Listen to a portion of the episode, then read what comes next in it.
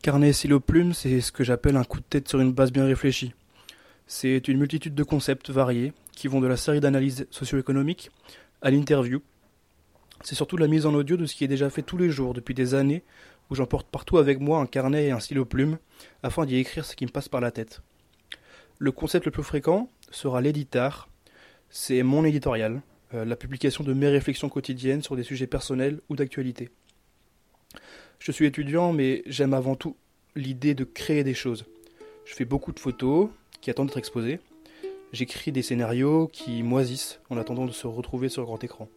Aujourd'hui, je lance un podcast personnel, sans prétention, sans prétention d'avoir raison, mais avec la certitude d'avoir des choses à dire.